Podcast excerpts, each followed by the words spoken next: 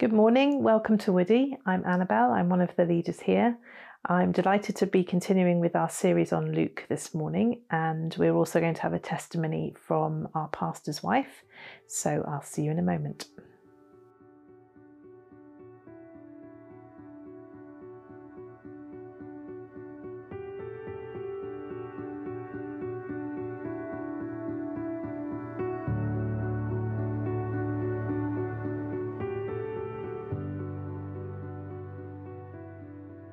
So, welcome to chapter 9 of Luke. There is a lot in this chapter, so I'm not going to be looking at all of it, but we're going to be focusing today on the feeding of the 5,000. So, we'll be looking at that miracle, but before we read the relevant passage, allow me just to set the scene. So, at the beginning of the chapter, the 12 disciples have just been sent on their first mission trip. Up to that point, they'd been following Jesus around and watching what he was doing and learning from him. But then he has them pair up and go to different places to proclaim the kingdom of God and heal those who were ill.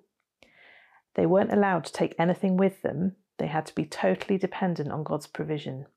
So, any of you have done any kind of street evangelism or anything like that, I'm sure you can imagine how they were feeling, how nervous. So, off they went on their own, and they did it. It says they went from village to village, proclaiming the good news and healing people everywhere. They were off on their own without Jesus, and they were doing it. They must have felt absolutely elated. And in a different gospel, it says that when they came back and told Jesus, he was overjoyed too. It had been a success. So when they arrived back, they would have been bubbling over with stories and wanting to see each other and catch up, and undoubtedly they would have been absolutely exhausted as well. So let's find out what happened next and read our passage from today from verse 10 through to 17. When the apostles returned, they reported to Jesus what they had done. Then he took them with him, and they withdrew by themselves to a town called Bethsaida.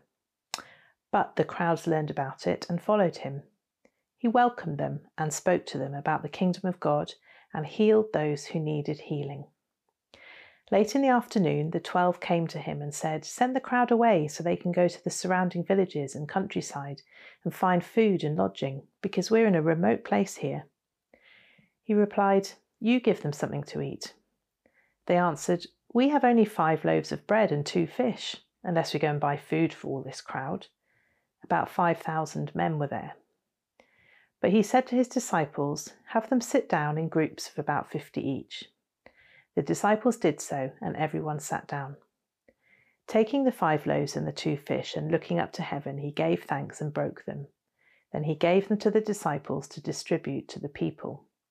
They all ate and were satisfied, and the disciples picked up twelve basketfuls of broken pieces that were left over. Thank you, Lord, for your word.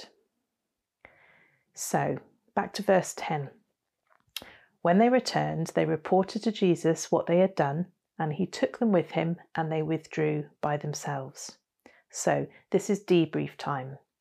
I don't know whether the disciples had been expecting this little mini vacation, but I'm sure they would have been pleased when he suggested it, as they would have wanted time with each other and him and to rest. And then it says, But the crowds learned about it and followed him. He welcomed them. Wow, if I had been Jesus, I might well have said to the crowds, Sorry, guys, I have some responsibility to my disciples. They really need some time with me, so I can't be with you at the moment. But despite Jesus' plans, he didn't begrudge the crowds, he welcomed them. He didn't just put up with them. It says in Mark's Gospel that he had deep concern for the crowds. He allowed his plans to be disrupted, even though those plans had been good, because he had his eyes open to the people's needs. But the disciples may well have been pretty peeved. This is a challenge and a model for us. How often are we so stuck in our plans and routines that we don't see people's needs? Or worse, we do see them, but we can't bring ourselves to be flexible. It's certainly something I've been aware of in myself. So, what else does Jesus model and challenge us on here? He didn't just welcome them. He, it says he spoke to them about the kingdom of God and he healed those who needed healing.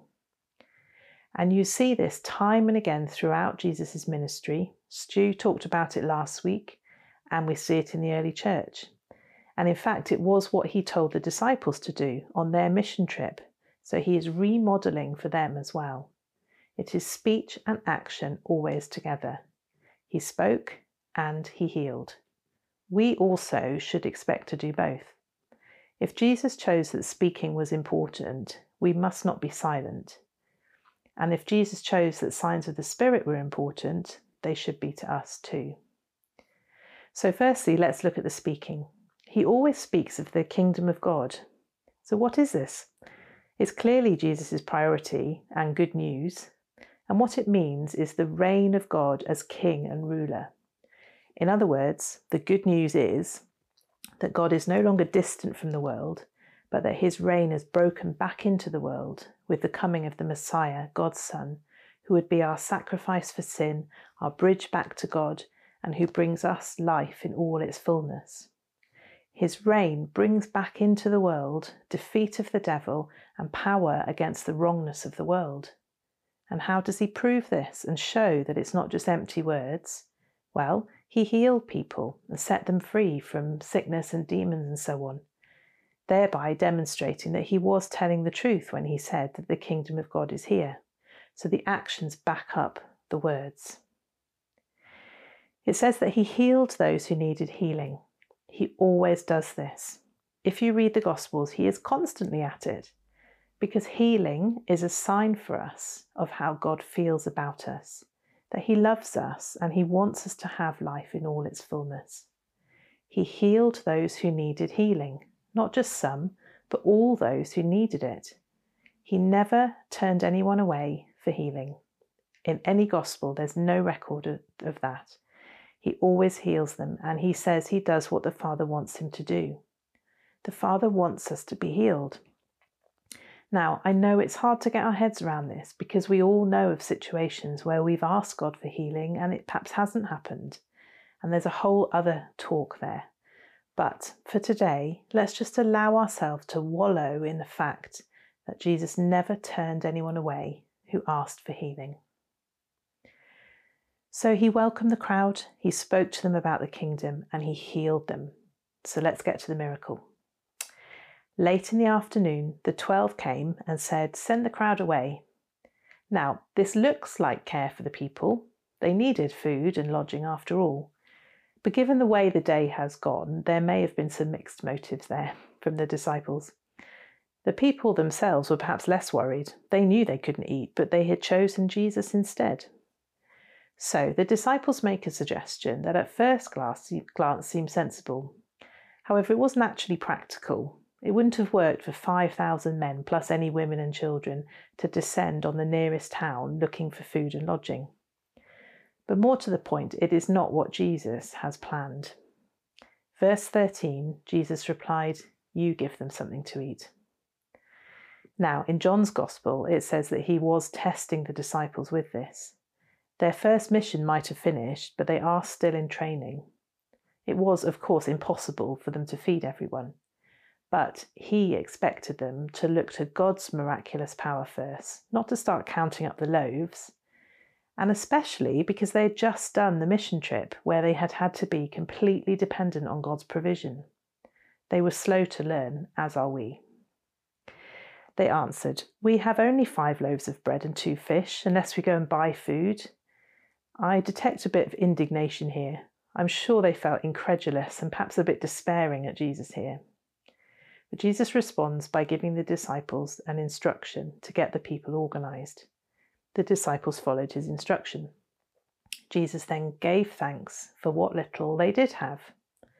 It doesn't matter how little we have, God can multiply it, but we must give it. Jesus didn't conjure food out of the air, he waited for the offering. And we must always give thanks for what we have because it reminds us that it is, it is a gift. So Jesus gave thanks, broke the loaves, the wording here reminds us of communion. He then gave it to the disciples to distribute. This was more than a one man mission, and the disciples did the work of distribution. And then, verse 17, they all ate and were satisfied. This is a miracle. There is nothing here to imply that it was a tokenistic feeding or, as some would try and explain it away, that the small offering prompted others to share their food, sort of bring it out and share it. They all ate and were satisfied. They were full up. And all four Gospels record this miracle. It was significant to the early church. And it has echoes, not just of communion, but also of God feeding the Israelites in the wilderness with manna from the sky, and Elisha feeding a hundred men with twenty loaves. But Jesus feeds far more people with far less. It also has echoes of the heavenly banquet, banquet we can look forward to. Isaiah 25, verse 6 says, On this mountain the Lord Almighty will prepare a feast of rich food for all peoples, a banquet of aged wine, the best of meats and the finest of wines. We worship an extravagant, generous God, and Jesus meets our needs entirely when we rely on Him. And this has happened since just the other day I was watching a video about a soup kitchen in South America where they had a similar experience of too many people. They prayed and gave, and the food just kept on coming. So miracles still happen today. Neil Anderson describes a miracle like this A miracle from God is a supernatural intervention into the fixed order of the universe for the sole purpose of establishing his kingdom a true miracle can only be accomplished by God and only help to fulfill his redemptive purpose. So there is a purpose behind it, a redemptive purpose. It's not just a magic trick. And at the end of that verse, it says the disciples picked up 12 basketfuls that were left over. There was a basket for each disciple. If that didn't hammer the lesson home, I don't know what would. It would have taken hours to feed all those people. The disciples arrived tired, possibly hungry, probably a bit cross at having to share Jesus, but they walked away with abundance. There was complete provision for everyone, and they left with more than they started with. No reaction from the crowd is recorded.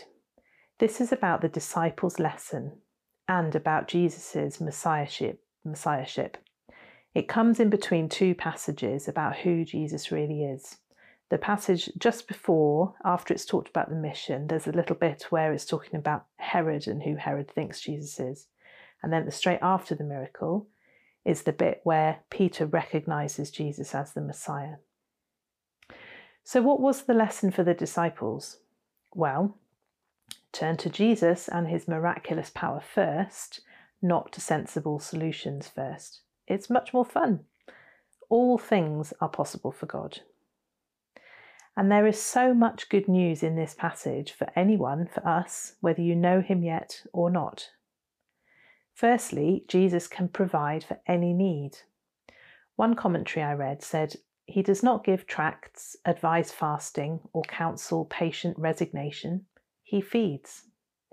Now, I don't think there's anything wrong with tracts, fasting, or patience, far from it, but you get the point. He had deep concern for the people and he fed them. He has the same concern for us. Secondly, Jesus never turned away anyone asking for healing. If you need healing, ask him. Thirdly, Jesus brings in the kingdom of God's reign on earth, not just in heaven. And also, Jesus welcomes any of us, excuse me, at any time. He is the ultimate host. He shows great hospitality to the poor and hungry masses. His hospitality is lavish and costly and is for everyone. And lastly, what little we offer him as we release control, he multiplies and he gives it back to us. So, the challenge for this week is if you don't know Jesus personally, please believe that He welcomes you and He wants to seat you at His table to heal you and to provide for you. Please talk to Him and talk to a Christian you know or message us. If you do know Jesus, then can you emulate Him and learn with the disciples? Can we turn to His power first? Can we heal those who need it? Can we talk about his kingdom and what Jesus has done for us? Can we lavish welcome and hospitality on anyone and be flexible in our plans? And can we believe in miracles? I'll finish with this quote that I read. We aren't called to believe that Jesus can, as it were, do tricks to order. He wasn't a magician. What he did on this occasion was to allow God's creative power to flow through him in a special way, as with his healings. And we Christians are invited to invoke that same healing creative power in all that we do, in everything that flows from our life of worship. So, thanks for listening. We have a story now from someone in our church who experienced God meeting their need when they relied on Him. So, I hope you enjoy this.